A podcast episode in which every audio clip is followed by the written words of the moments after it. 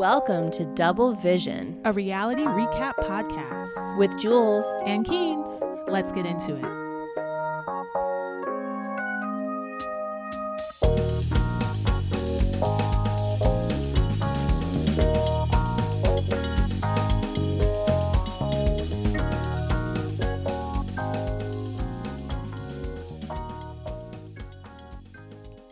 Hi, Keenz. Hi, Jules. How are you? I'm doing so good. How are you doing? Good. I'm really excited to talk about this episode. Oh my gosh. Before we get into it, we of course have to do a brief recap of what happened in the last episode. okay. Which essentially so Nene gets celebrated for her role as the icon that she is in LA. Fair. Um, we see Cynthia draw a line in the sand as far as who can and can't F with her. Mm-hmm. And Kenya starts making all types of drama and continues it into the new year. Yes, absolutely. Um, and then in this episode, the first thing, new thing we get is a new tagline from our new housewife, Porsha. oh my gosh. I know you've been waiting to do this like since episode one of this recap season. So please, Okay. what is Porsha's tagline? People say I have a picture perfect life, and I do. Oh, Porsha, Porsha, Porsha. Does. Right. I will have, I do have to say that rewatching this episode before we get into the details, I got the sense that maybe Porsha was supposed to be a friend of, but she was just so iconic that Bravo was like, yeah, no. Now you are now on this, and you get like a middle tagline. Exactly. Like, I think, I honestly think that's exactly what happened. They were like, oh, we see you on our camera. We see the star that you are. You're getting the full housewife treatment. Absolutely gold. So gold. Okay. Okay, but first, in and we're kind of warming up with Nene and Greg getting pedicures together. Have you ever gotten a pedicure with your husband? No, I feel like he would hate that. He like can't believe I go to places and like pay people to touch my body. He's like, why? Ugh. Strangers like rubbing your shoulders. I'm like, mm, it's all I want in life.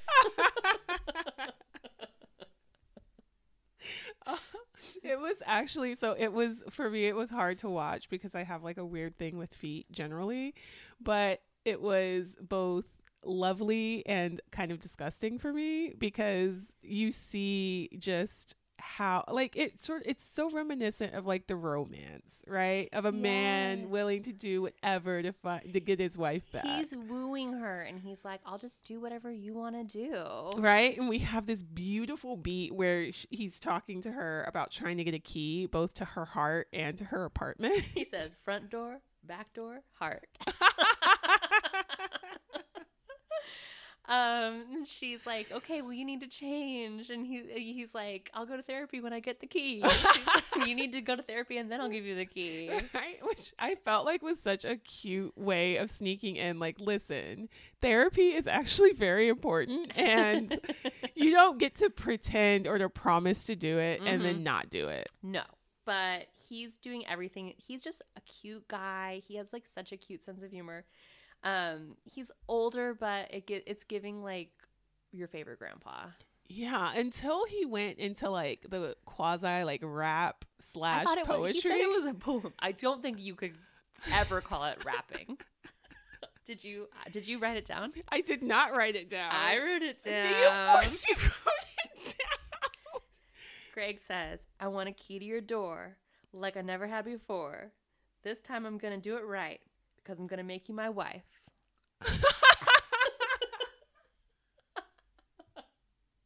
Okay, I take it back. It was actually cuter than I remember. Maybe I was very distracted by him saying, reciting this and massaging her feet. Yeah. Oh, and I forgot. After he said it, he's like, "Now run and tell that."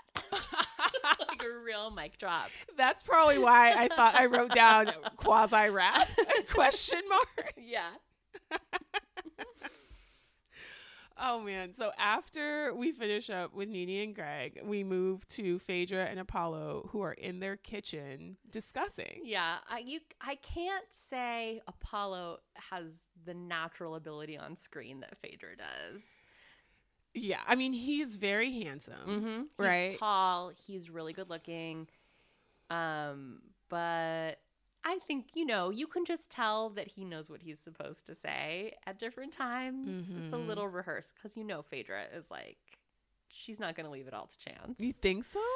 I Uh, don't know. Probably. I don't know. I don't know. I th- I mean, you could probably be right. I think it's hard because I often think of Phaedra as somebody who is so put together and is so quick on her feet that so much of it seems natural. Like nothing, everything about her is so perfectly articulate, but at the same time not rehearsed. Mm, that, I mean, Feeling for me. I agree. I, I feel like that's how she comes off. But I think it's just fair to say that like she kind of has a narrative that she wants to project. That is very true. I also think that she's probably a control freak, right? You Yeah. don't get to where you are in like the Atlanta, I don't know, upper echelons that she's in without having like been very focused on very specific ways of being and presenting yourself. So Yeah, I have always gotten the sense too from their marriage that like she's been the primary breadwinner, Mhm. and it's hard to say like what Apollo is really doing for work. He tells her he's just gotten certified in nutrition and personal training, yep. so this makes him the perfect person to design their workout video, which is I can't remember what it's called, like Uh, the donkey booty Yes. workout. Okay, That's exactly it. And um, but before we get to that, I wrote down because I just thought it was so funny. Is uh, he asks about the hot sauce, and then he goes to the refrigerator. Where do you keep your hot sauce, Jules? the refrigerator. I knew it. You're not supposed to. It does not go in the refrigerator. It goes in the cabinet. Why Oh my would you put hot sauce in the refrigerator? Doesn't it say like refrigerate after opening?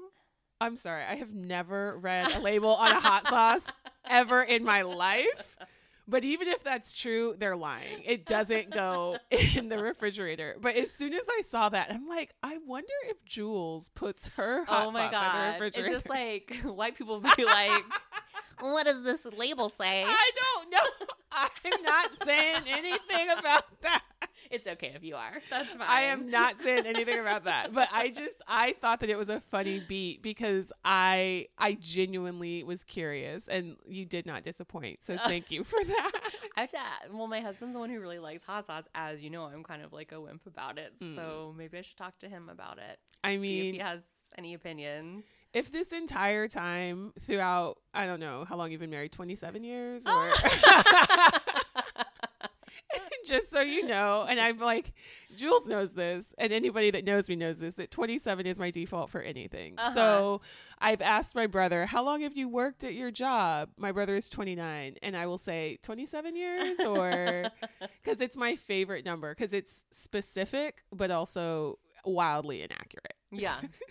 So, and Oh my god, imagining 27 years is wild. I've never like thought it out to that extent.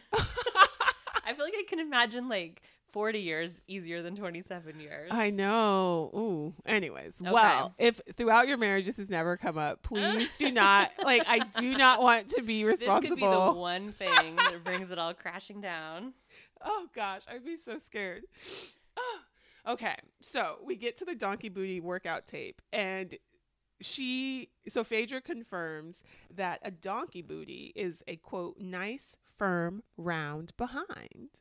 I mean, if you picture a donkey, I think that's what we're talking about. Right. And this is something I think that Phaedra came into this really trying to coin this sort of phrase. Really trying to make donkey booty like happen. very hard. And so I wrote down in terms of her mission with this video, she wanted a fitness mm. video with butt lifting and butt plumping properties for women not born with a bountiful bottom. right? And I honestly think that the way that part for me, part of the genius of this, aside from the phrasing of a donkey booty, is that she seems to be focused on like a regular woman, right? Somebody who Mhm. doesn't have this big butt, who can just sort of work out on her own time. And I would buy that, right? Especially like I want a big boot. I want like I want a natural plump booty if I could get it. I also want to watch Phaedra while I work out. Like, how entertaining is that? Oh gosh, like, that would it's a vid- so it's a video. I want to go back to again and again. Right. Wait, do you have her video? No, now I'm thinking I should get it. I feel like wonder we should it's get it. Oh my goodness, should we do a Patreon exclusive? Just kidding. We don't have a Patreon. yeah, everyone's listening to this ad free for free. You're welcome.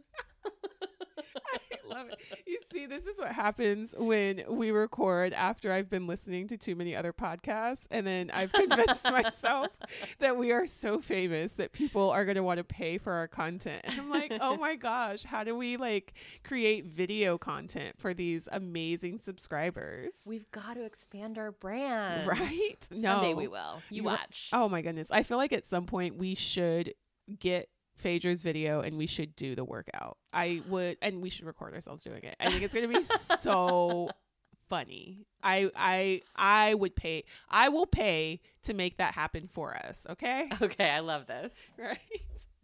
Um, okay, so um I don't know what this note is, but I wrote down different stages of Afroisms.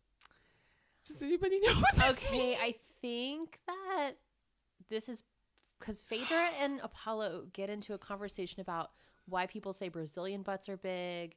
And he says it's because African people came to Brazil. And I feel like we're just getting into like some race talk that I don't personally feel comfortable repeating. Oh my goodness. What's actually funny about this is I realized as you were talking that this was actually the segment where Phaedra was talking about this being a gentle workout because she knows that black women don't want to sweat all the Oh, time. Okay. Because oh, because of their Their hair will then go through quote different stages of Afroisms. Okay.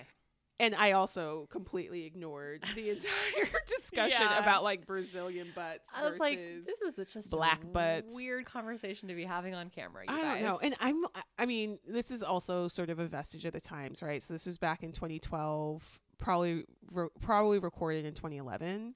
And I think that just at that time there was a little bit less of like an understanding of how you were coming off on TV and whether you might be offending folks. Um and also it's it's interesting to me because um Apollo is like lighter skinned mm-hmm. And my memory is that there is some like non-black family members of his like i think maybe his mom is white or something like yeah, that something like that. And I think he has kind of a complicated family story, yeah like maybe his dad not being around, or we'll probably get to it at some point. yeah i think that it, it i'm sure it comes up it's just sort of the storyline itself is escaping me but i think it's a particularly interesting thing because of i don't know this sort of like ambiguity we have phaedra as this like beautiful successful black woman who's talking all about like i want to focus on black butts and black women Yeah. and then you have her like lighter skinned husband who doesn't have much to show for himself in terms of like professionalism or finances, who is interjecting saying, Oh yeah, like in Brazil. Yeah. She's just like, What? so it's yeah. I mean, you know, it was it was an interesting beat. where is Apollo's head at? I think we're always left wondering. Excellent question. I don't know. So now we go to good old Kim. Um, what? Why are you laughing? Because I um am curious what you're gonna say about this. Okay, well, Sweetie's at the end of her rope. She's like, Kim, I just need to know what you want to do. And Kim's like, What can I do? Not one house in Atlanta is good enough for me. so they're they've decided they are going to move to the townhouse, which is five thousand square feet, according to Kim. I don't think she. That's not true. Yeah? I'm sorry. I don't think townhouses are five thousand square feet. Maybe it's multiple stories. That can be like more square I'll, footage. I'll tell you, like, I live in a smallish two story house. I mean, it's on definitely small, and it's like 1,400 square feet, and it has three bedrooms. Mm. Twice the size, I think, would be pretty spacious. Now we're getting up to like 3,000 square feet. I just like, I don't know. I feel like she's full of it. I think she just like, tr- like rounds up numbers to make herself sound more impressive. Be like, oh, 5,000 square feet. That's way too small for me. Oh my gosh! Because well, her current house that she's in is like seventeen thousand, right? According to her, yeah. Oh gosh, that's I don't know. I just feel like she throws numbers around all over the place and nothing really comes together. I mean, yeah, maybe. Uh, b- All I I am not gonna I'm not gonna venture into this Kim Zolciak hate train. I, oh I my refuse. gosh. Okay, well, I won't try to bring you to the dark side. No, then. no, please continue to. I, it's not that I agree or disagree. I am just a neutral podcastress. Um, just, yeah. Um, no, well, for what it's worth, I will say that I have no words. I'm sorry. okay. Uh, moving on. So, um, while Kim has decided that she's going to leave her this mansion for the townhouse that is so beneath her, she's also decided that she is going to take every single flower that she planted in this home because she paid for the landscaping and she feels like she is entitled to the receipt of every mother effing flower. Yeah, she's tearing all the flowers out of the ground. It's wild. What a crazy move. Yeah, do, so I wrote down, you want to be evil? Throw my family on the street? I'm taking my motherfucking flowers. and I was like, oh my gosh. Like, I don't know. It seemed to me that the way that she told Sweetie the story about what happened is that they caught wind of her attempts to maybe hold over on her lease, and they were like, absolutely not. You're being evicted. or You they just saw leave." it coming. They're like, this is a lady's going to try to squat. this lady has the squatter energy. right? I mean, they're not wrong. I don't think anybody would be wrong if they assumed that about Kim. Oh, the only other thing I wrote about this entire portion of the episode was when Sweetie called Kim white chocolate. That's like such a kiss ass thing because you know Kim loves the idea that like Oh oh, I'm like a black woman but I have white skin. I mean she's so racist in that way. It's weird. I wish Sweetie wasn't feeding into it all. But I'm I never like Sweetie and I think that this might be part of it is the way that she enables Kim's behavior in ways that I think allow Kim to point to Sweetie as like a black woman who doesn't care about her sometimes harmful and hurtful behaviors Yeah. and I mean that's and I think that that might also be why I extend Kim a lot of grace because it seems to me like she doesn't have enough people in her life that are gently telling her when she's in the wrong. And I, I feel like I've seen enough at this point, like influencer and plus videos of people being like, I know my heart. And, and I'm like, all right, that you're deflecting. Just like apologize for the bullshit things that you've said or that you've done. I don't care so much about your heart, whether you feel like you're a racist person. Like anybody can do racist things. And so I think that Kim sometimes has done things that are like just not copacetic. For sure. But I love that you're like, Sweetie is also partly responsible. Oh, I'm not. So I'm not giving. Swe- I don't like. Swe- Listen, I have never known what it's like to live as a fake colorblind white woman, but I know. I know inherently and deeply what it's like to live as a black woman around non-black people who say problematic things, and I have never in my life, if I call you my friend or if you're my employer, I don't let that slide. Good. Like, and I'm like, nobody should let that slide. Yeah, I fully agree. Sweetie's just checked out in uh, in a way that's not helping the situation. Oh my gosh. Well, speaking of checked out, should we take a break? Yeah. Okay.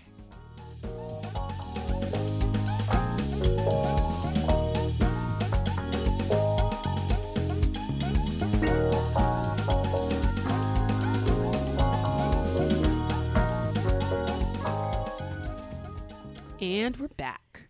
We are back for such a great scene. Right, this is what we have all been waiting for since the very beginning is Kenya and Porsha meet for the first time. and it's our first time meeting Porsha. right? So they go to a spot for lunch. Porsha is just young, gorgeous, happy, fun, positive. She's she kind of talks like a valley girl. Mm-hmm. She has not a care in the world. She's just like pure charm and beauty. And Kenya's so triggered immediately by her vibe. oh my gosh. It's actually so obvious. But before we get to the actual meeting, we have the talking head of Kenya saying, well, being a celebrity or a former Miss USA, I'm often invited to make appearances to increase donations. And I'm like, oh God. Uh huh. So she thinks this young, bubbly lady just wants her to be the guest of honor at a charity gala because she's so famous. Mm-hmm. Porsha couldn't be friendlier. She says, Isn't it cute in here? Kenny says, It's a little bit of a cafeteria vibe about the restaurant. It was just like, okay. So I noticed Porsha immediately clocked that. She had a little facial reaction. Mm-hmm. Like, not a lot gets by Porsha. Right. She's sharp, but she like doesn't portray she doesn't project that at all. Yeah. And I think part of it is like her carefree sort of attitude. Like you can be however because you're just like happy and fun loving. You're not thinking that hard or that deeply about what you're saying because you're just like enjoying life, right? Yeah.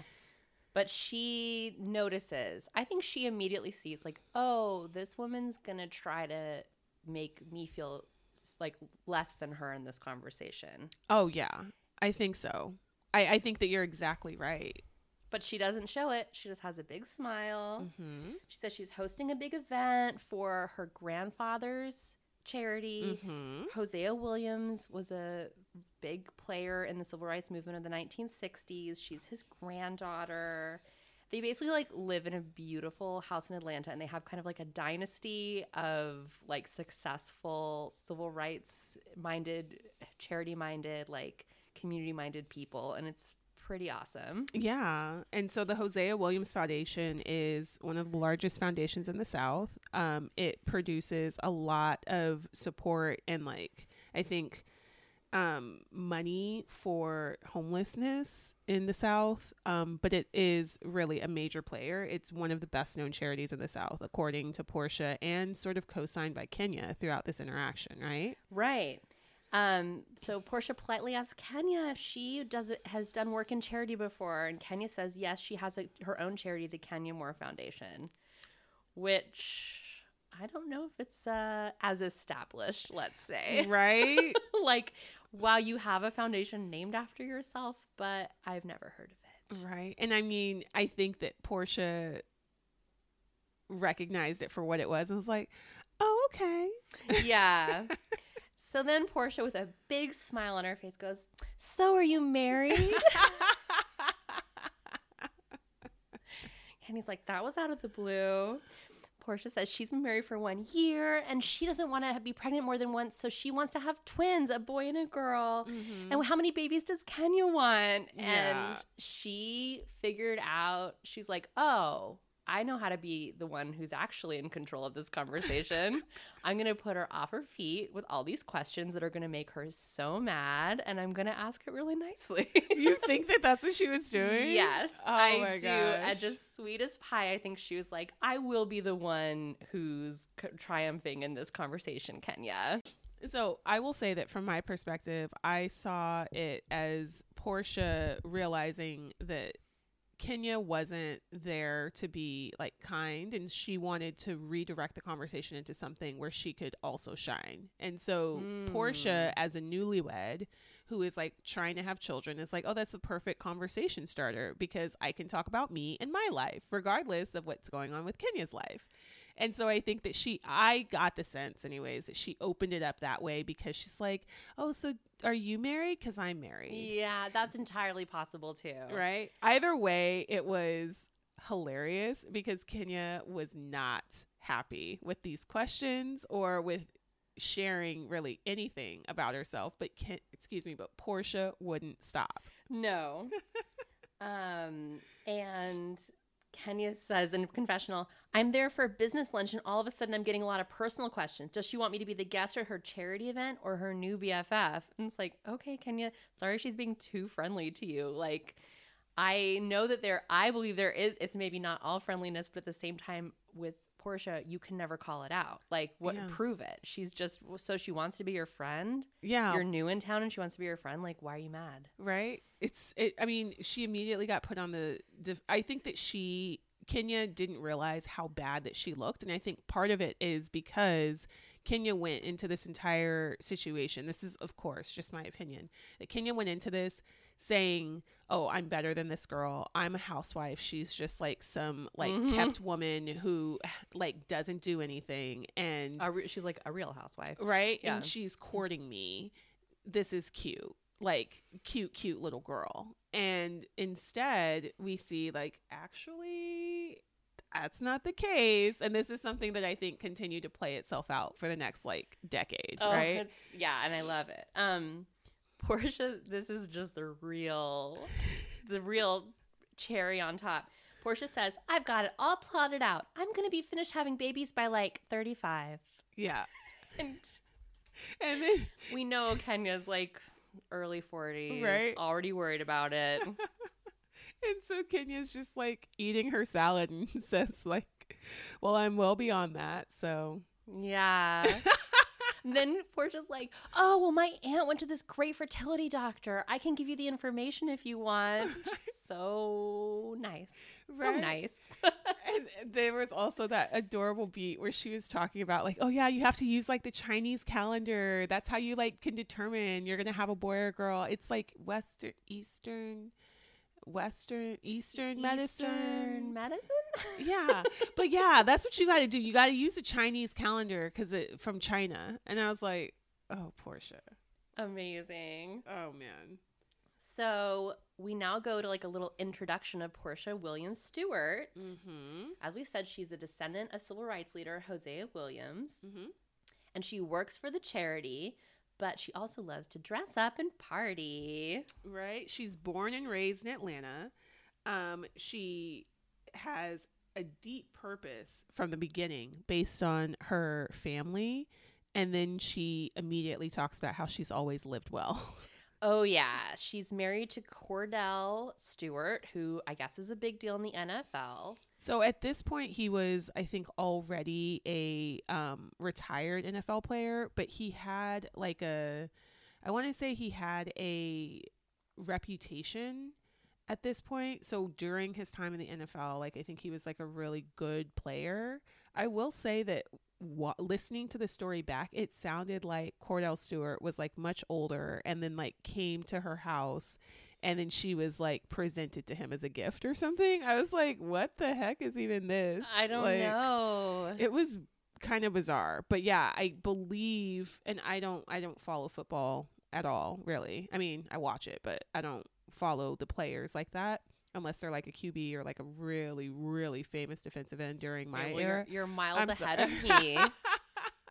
I was like, I don't really follow it, but I actually know a lot about football. Anyways, so um, I I believe though that Kordell Stewart was um from the beginning he was a well known football player. Yeah. Um and she yeah, she said like her brothers and her dad were like really excited about him and she didn't even know who he was. She basically like lives a life of leisure. She like she, she's like on a regular day, maybe I'll volunteer or else I just call up all my other friends who don't work and we go out for lunch. And I come home to Kordell. Yeah.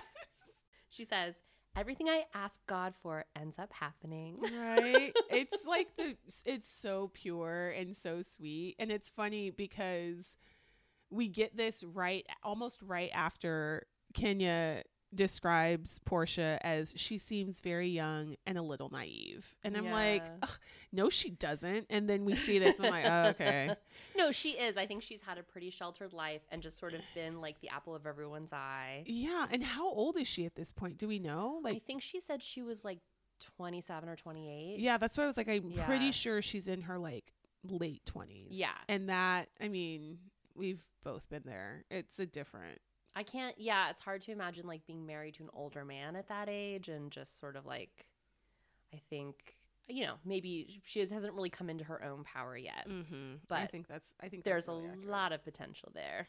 Hundred percent. Um. So after we meet Porsha, we move uh to New York City, where Nene and Cynthia are gallivanting. Apparently. Yeah, Nene's doing press for her show, and Cynthia has a modeling gig, and they're just hanging out in a hotel, drinking like some kind of juice champagne cocktail. and Cynthia's going to try to get her to go on the subway and eat a New York hot dog. Right. I really loved so I think that this was such a good example of like how girlfriends can just be like genuinely happy for each other. And I, I think it's reflective when you are doing something good with your own life, right? There's not like jealousy. And so Nene says, you know, the higher I go, the less I have to concern myself with jealous, petty people. Yeah. And it's so true, right? Like the more that you're confident in who you are and what you have to offer, the less you're comparing yourself to other people or wanting to tear anyone down. And it seems to me that like Cynthia might be one of the only people in Nene's life at this point, one of her only friends who is just genuinely there to celebrate her, isn't like asking all these like weird invasive questions, isn't like trying to get anything out of it, is just there to like support her friend. And I'm like, Yeah. we need more of this. And I think she also has gotten a lot of active negativity from Kim, trying to tear her down or belittle her accomplishments because Mhm. Kim is a jerk. She's a what? A jerk. I thought you said a drick. And I was like, what is that? it's a cross between a drip and a jerk. oh man. So to your point, uh, Cynthia talks about how her experience in New York was completely different from Nene's. Like she talks about having no money, relying on the subway, and Nene, meanwhile, is like, "Oh no, I'll just use a town car or something like that." She's like, "What? Absolutely not!" And so she like hatches this plan. Um, but before we get to that, we cut back to Candy in Atlanta, who is apparently packing up her old house to Yeah. rent it. she's all, she's trying to get everything out of her old house because she's leasing it, and in ty- like in typical Candy fashion, we don't get a lot from her in this scene, but oh, her Oh, aunt and uncle are there being really cute and funny. Right, while her Grammy is precariously placed in the shot for the entire episode. it's like tipping over onto like a pile of boxes. Um, but they're helping her move, and I was like, "Well, that's one way to save a hundred thousand dollars." oh my gosh, right? If only. Oh Jesus.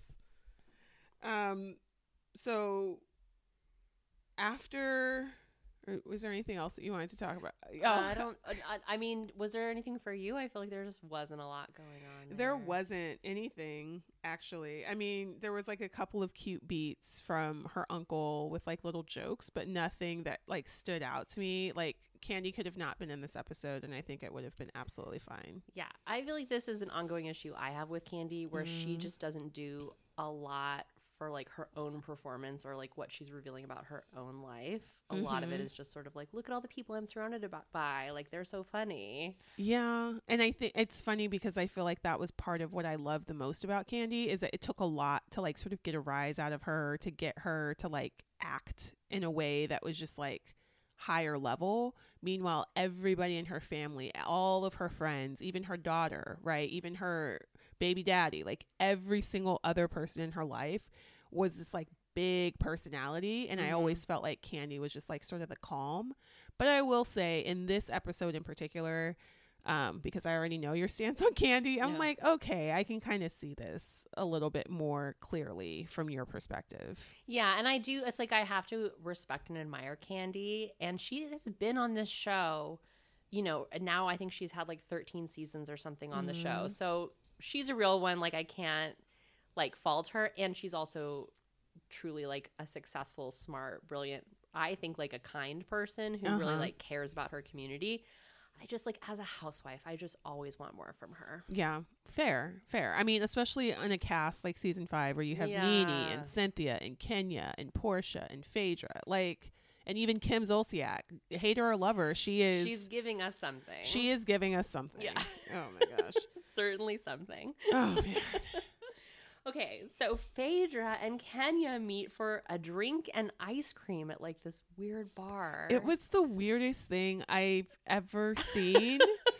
and I am still so confused, right? Like what is happening? Like I I don't know where they are. I don't know what they're doing. I don't know why these items are being offered in this way, but okay. Um and there's a point where Kenya starts screaming barkeep. oh my gosh, because first Phaedra says to the bartender, "What is delicious?" You, okay, Jules, you have to warn me before you go into the Phaedra voice because I am never prepared and my real time reaction might scare our listeners away. I can't help myself. And then for some reason, Kenya just starts yelling, barkeep, barkeeper, barkeep, like it's funny. It was so weird. And you get like a kind of Phaedra confessional being like, Kenya's kind of odd, but I like her. right? She called her a strange bird. Yeah. And so this is this is what I mean about Phaedra. Like the way that she puts words together is so just pristinely perfect. So she says, you know, Kenya's a little eccentric and crazy, but I'm also a little eccentric and crazy. So I can appreciate her interestingly odd behavior. yes. Like, girl, oh, I just, I want, I just, I love Phaedra so much. She's the best. Oh gosh, I like I, in this moment I'm imagining meeting her and how much of a blubbering idiot I would be and how she would say, "Well, that's a strange bird, but that's Yeah. okay." And I'm like, "Oh my gosh, she called me a strange bird." But it's not a compliment, but I'm like, "She noticed me." Like that's how I yeah, feel. I would just love to get Phaedra's take on anything and everything, including myself. Just tell me, tell me what you think. Oh yes, and she'd be critically honest. Mhm. Oh man. Ugh. Anyways, so the conversation shifts to um I think Phaedra mentions her plans to do this work this donkey booty workout video. And Kenya confirms that she has a full service production company.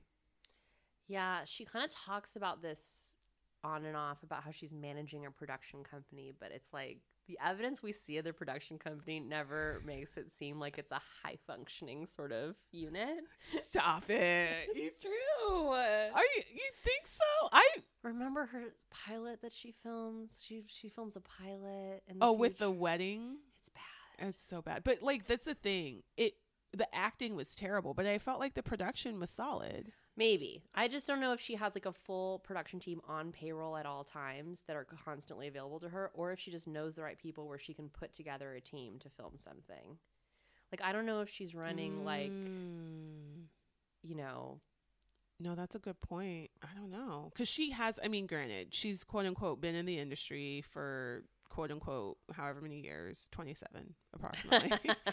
But yeah i'm like you're you're right. I i don't get the sense that she is like an owner of a business that maintains this like level of production at all times. I think that you're probably right yeah, I think she just kind of knows to put things together and I mean that's fine. It's just that she'll always self-aggrandize, you know. but that's who she is right Yeah. Well, then now she talks, she kind of shares with Phaedra about her upbringing. She talks about her being ignored by her mother and how traumatizing it has been. yeah And of course, in these moments, it's like you have to feel for her.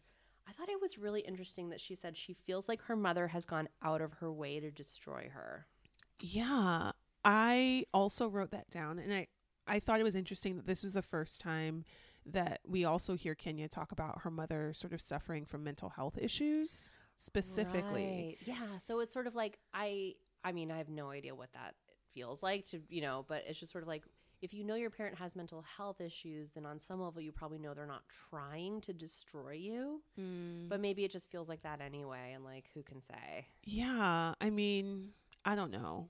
It's it's so wild to even think about putting myself in that in her shoes. Um, because I think especially in the era that we're living in now, people throw out terms like psychotic or you know, um, narcissist, these things that have actual clinical meaning without really knowing or deconstructing what those items mean. And so I know sitting here today, as far as I know, I've never actually encountered somebody that had any sort of either minimal or severe mental health issues, you know, aside from like depression, which can manifest itself in lots of different ways. But it, I think that I read um, an article once about like what the crack epidemic did to so many people and how there was sort of almost it's broad strokes, but like two camps of children that came from that era. And there were those that understood that their parents were sick and that there was nothing that they could do. It had nothing to do with them, that it was simply that they were sick and that they could not parent them. Mm. But then there's another school of children who say it doesn't matter. I don't care what you were what you've been through and they can never forgive their parents for choosing like crack over them. And so I think in this moment as I'm like hearing Kenya's story and like you're right, you can't help but feel for her. It it seemed to me like she is in that second camp of even though your logical brain tells you this is not my fault. I was a child. I didn't ask for any of this. My mom wasn't capable of being a parent. She didn't understand what it meant to do this.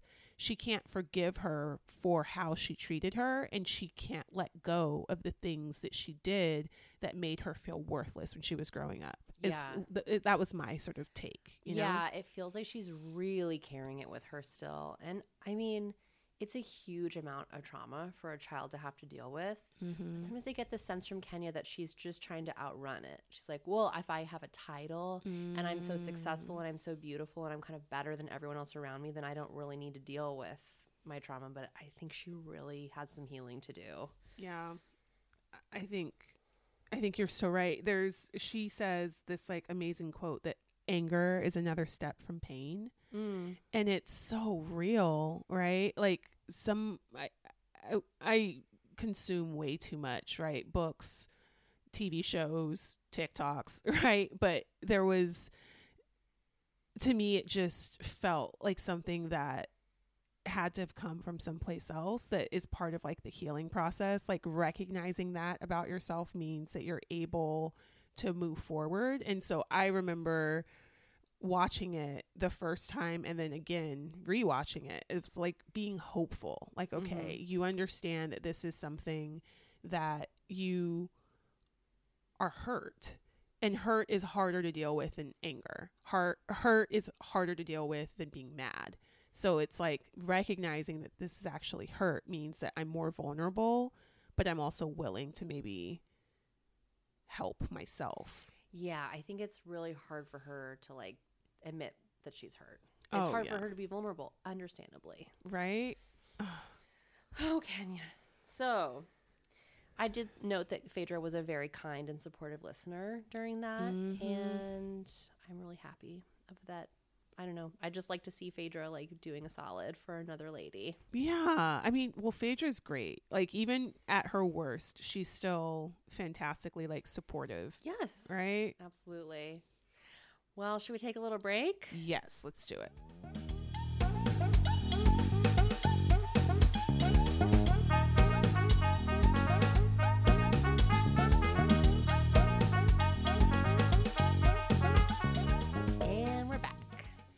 Okay, so as we return, we have a cute beat with Cynthia and Nene riding the subway. Um, they rode the subway two stops. It was cute. Literally two stops from 49th Street to Fifth Avenue. But the penultimate aspect of this episode was at Porsha's event. Yeah, we just have to get into this charity mean- event. Oh my gosh. So, first thing that I noted, of course, was that Shamea and Lauren are also there. Yes. Okay, Lauren is Porsha's sister and Shamea is her friend, and we just get to check in with them on and off for a long time. And I loved meeting them for the first time in this episode. Right? It, and I'm like, that's right. They've really been there from, the, very- beginning. yeah, from the very beginning.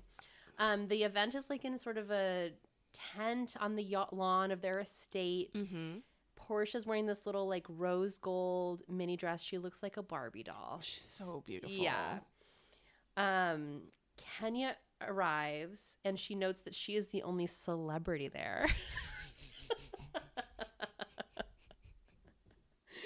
she basically is just like, oh, I thought there'd be more famous people here. Right? Which is funny because an episode prior, Phaedra said something similar, but she said it with so much more class Yes. and like think she said- dignity. She said, there were a lot of pedestrian people at the event. right? Okay, but it's like a charity event. Um, this is the event that Porsha told her would be all women, only women. Yes. And the first thing that happens is that Kordell, her husband, bursts in with a big bag and a, ca- a cake Mm-hmm. and gives it to Porsha. The bag has a Chanel purse in it. Mm-hmm. The cake is of a Chanel purse and Chanel shoes. And he just like toasts her and talks about what a wonderful humanitarian. She's like, oh, thank you. Right. And so it's like no one else got to bring a husband, but Porsha's husband presented her with a Chanel bag in front of everybody. Amazing. Right. And a check for her charity. Right, right, right. To which she like excitedly says, Oh my gosh, look at how much money we've raised. And I'm like, Okay. I I don't know if this was Kordell was like, I want to like do something on camera to like show like how supportive I am or whatever. But I wouldn't be surprised if she was like, you know what would really tick Kenya off immediately is if I show her my man giving me expensive things. Oh my gosh. No. And I genuinely, genuinely thought that this was Kordell just being like a bit of a control freak and wanting to look like the greatest husband ever. Like entirely possible. Look at how wonderful and supportive I am for my wife and her charity endeavors. Like that was the vibe that I got. I think that's probably right, considering what we as we get to know Kordell. That sounds about right. Yeah, but either way, so either way, Kenya is seething. She, she hates this. So mad. So she's already primed to be just angry yeah. at the entire situation. And so Porsha gives a speech about powerful women during, and she, you know, reflects on all of the powerful women in the room. And then she points to Kenya and says, and we also have with us Miss America 1993. to which Kenya replies, Miss USA. And we're just like, oh, I'm so sorry, Miss USA. She's Miss USA 19, yeah, you know? and Kenya's so mad that she got the title wrong. Like, how do you, how do you confuse those things? She says, this would be like introducing Michelle Obama as the first lady of Zimbabwe. Right. Like, I don't think it's quite like that. It's not even close to that. Right. Like it, it's literally not the same in any way, shape, or form. Comparing yourself to Michelle Obama. Like, right. Oh. Also, um, girl, nobody really knows the difference between Miss America, Miss no USA, except for you. I you mean, should be glad that they're thinking you're Miss U- Miss America because that's the famous one, right? I will say to defend Kenya a little bit, and I granted the way that she put it will never not be ridiculous. But she's like, You courted me for your event and you can't even get my title right. And I'm like, that is kind of on Porsha. Like, if oh, you invite I mean, somebody and you're going to introduce them, do a Google search, girl. I think she knew exactly what she was doing. I think she's still from the lunch being like, oh, you think you can tell me that the lunch place I like is like a cafeteria? Ooh. Well, like I think she's no knowingly like Kenya thought she was the troll queen and now she's encountered the real troll queen. Mm. and she's getting trolled hard and she does not know how to deal with it. And I love it. I love it. I love it. I love it. Fair, fair. You I, I think that you're exactly right now that you put it that way. Okay, I agree. um so they sit down. Kenya is just complaining about how cold it is. Oh, the, it's the it's an air conditioned tent and like a summer night in Atlanta. She says it's too cold. She's freezing. Right. And Porsha reflects on the fact she said the from the moment I left the stage, she wasn't feeling it. Like I could tell immediately that she was so angry and so bothered by everything. And she starts nitpicking. And meanwhile, Porsha is still trying to like remain exuberant, remain like the host, remain like excited about the hopeful like charitable donations that they're going to receive. And Kenya is rolling her eyes.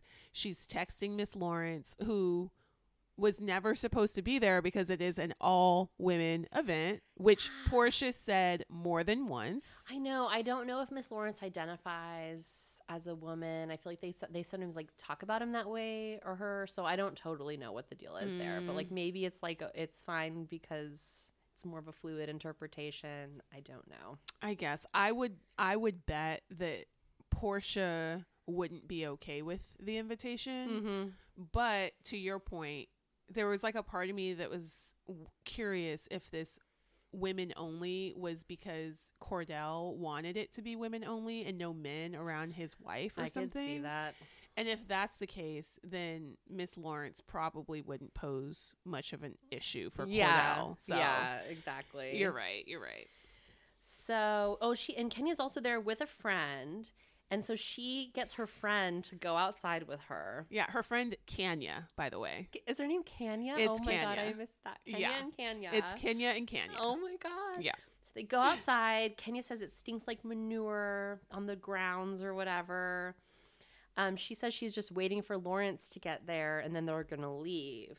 Then Porsha comes out to ask if Kenya is all right, and Kenya's like, "I'm just getting some air," and doesn't say I'm going to leave. She just kind of brushes her off. Yeah, I wrote down Kenya is on the phone with Miss Lawrence and talking mad shit to her Oh, yeah. friend, right? And then when Porsha comes to check on them, they go mute. Mm-hmm. Like everybody go moot or whatever. I am not a Beyonce fan. I don't know. But it's like, okay, you were just going in and now all of a sudden it's prim and proper, like everything's fine. And Porsha, I think, was doing exactly what a host would do is like checking on her guests, checking on the invitees to make sure everything's okay.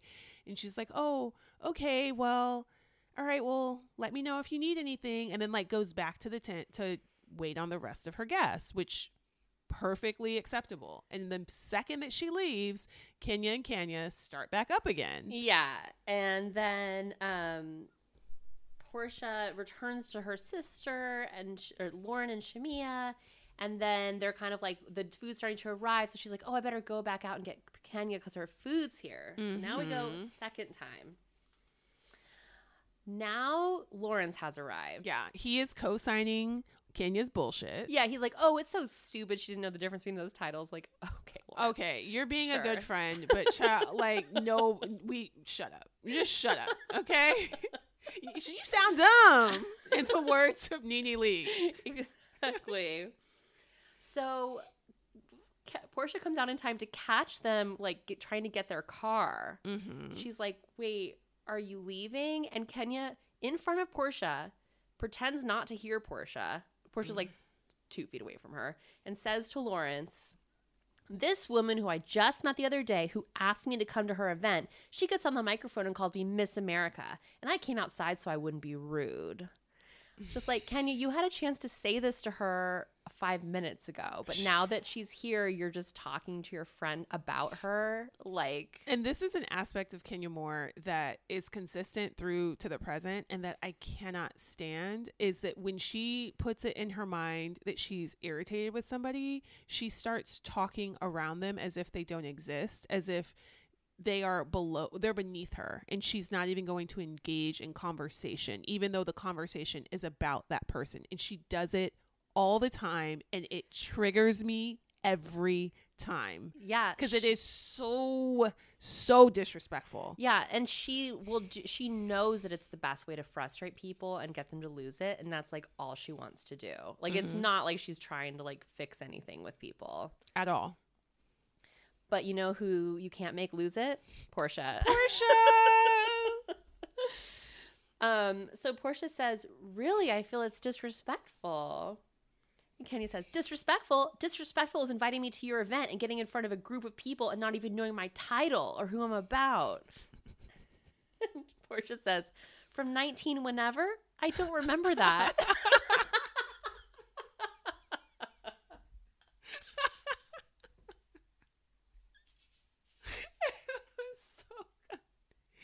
so good. and Kenya keeps on. And then I, is it at this point when Porsha's like listen I'm gonna have to ask you to leave. Well, we're almost there. oh, okay. What happens next? Because basically kenya's like you know kenya's like do your research. And porsha's like okay well sorry but this is for charity.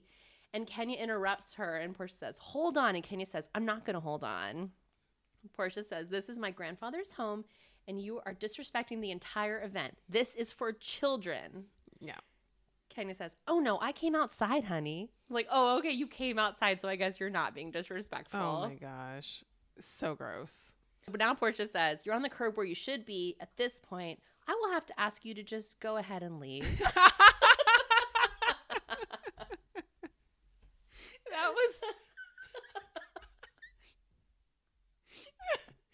so for anybody that watched this in real time um and for those that didn't this is a lot so jules as usual impeccably picked up on so much but there was so much over talking and Yes. people talking at the exact same time. It was hard to catch everything.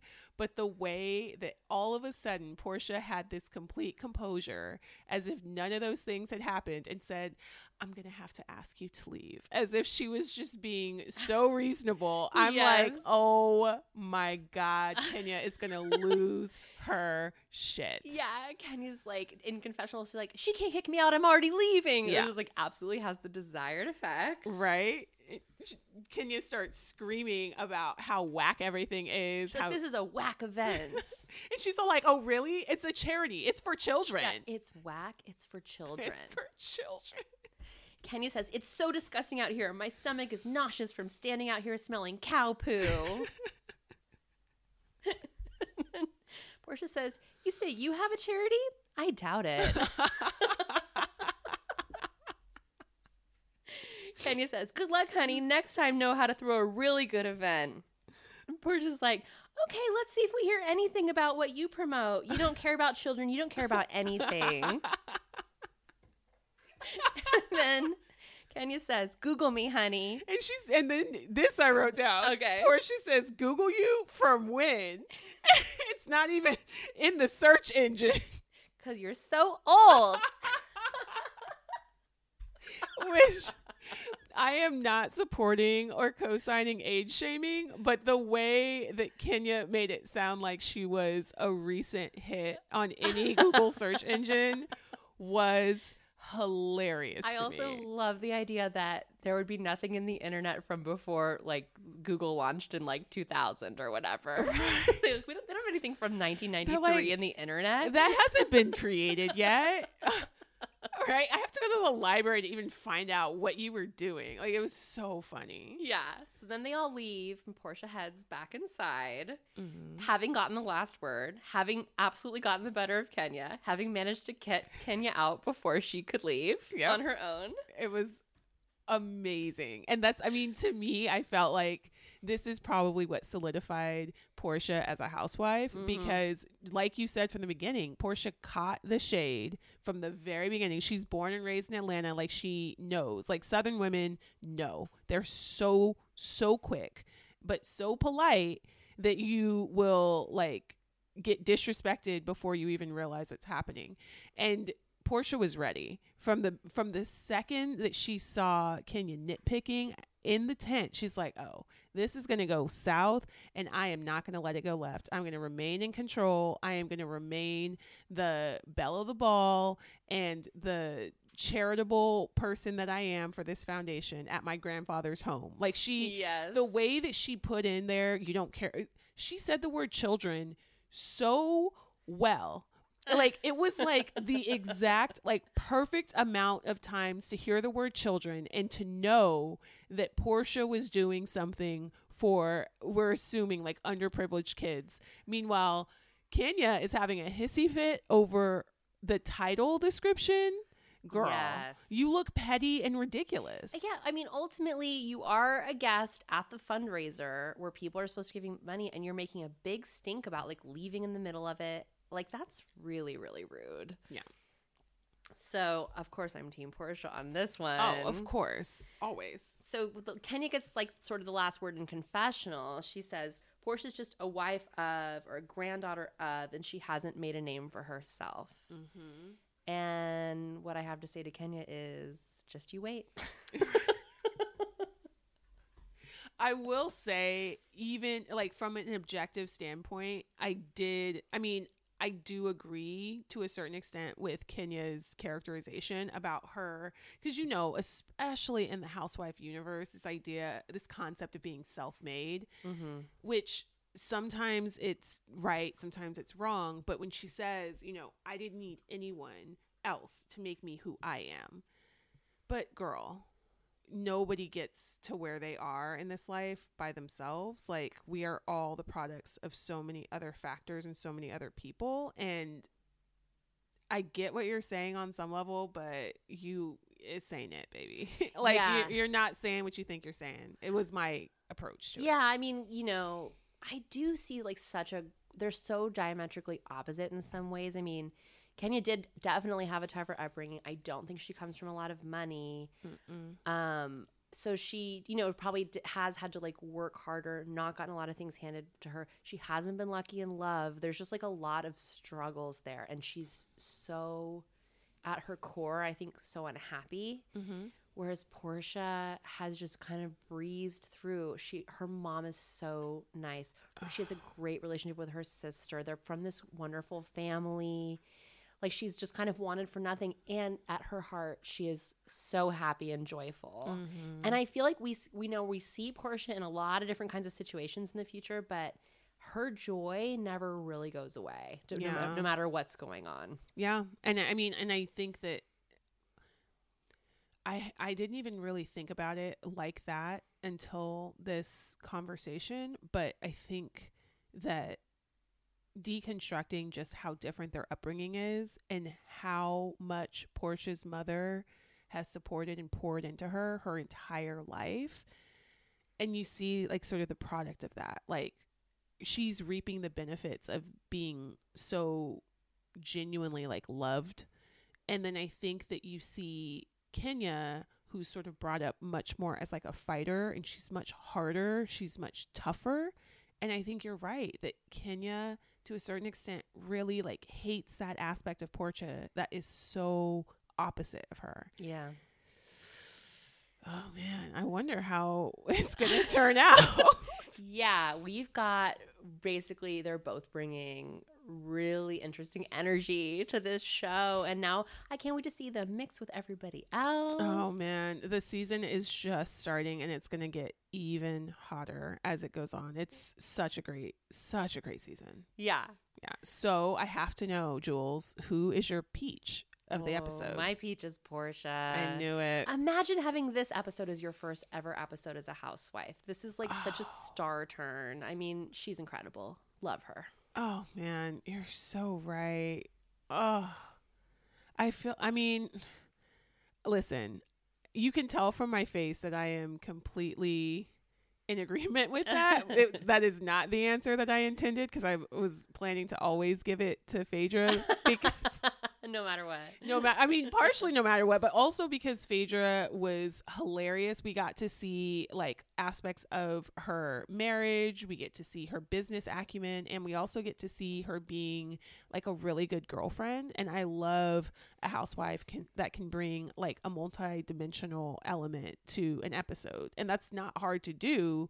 Excuse me. That's not easy to do. Yeah. Um, especially when you only get like a snippet in time. Yeah, totally. So who's your pet?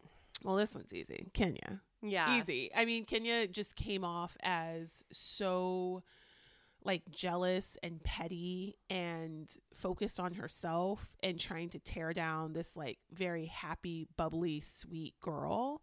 Um, that it's almost like Kenya villainized herself and then tried to convince us that she was sweet as pie and that it wasn't her fault. But Mhm. I'm like, I'm not buying it, and I don't know what viewer is. Agreed. I would have her as my pit, but I have to say she did give us some. She gave us a lot. So unfortunately, my pit is Kandi. I knew it. she gave us nothing. This Yeah. was like, and maybe stuff got cut out of the episode because they had to show this like big event at the charity. But it's like Kandi, wake up. I mean, you know, I love Kandi, but I don't think that there was. I don't think there was anything left on the cutting room floor Yeah. from her segment. Like, you know, I'm sure Kandi will be giving later, and this might be the only time she's ever my pit because really, like, there's there's a lot to like. But in this case, I'm gonna say sorry, Kandi. no, solid choice, honestly. Well, I can't wait to see what happens next week. Me neither. I'm so excited to be revisiting this, and thanks for joining us, everyone. Yeah, we'll see you next week when we recap episode four of Real Housewives of Atlanta season five. See you then. Bye. Double Vision is created by Jules and Keenz, Starring Jules and Keenz. produced and edited by Juliana Tringali Golden.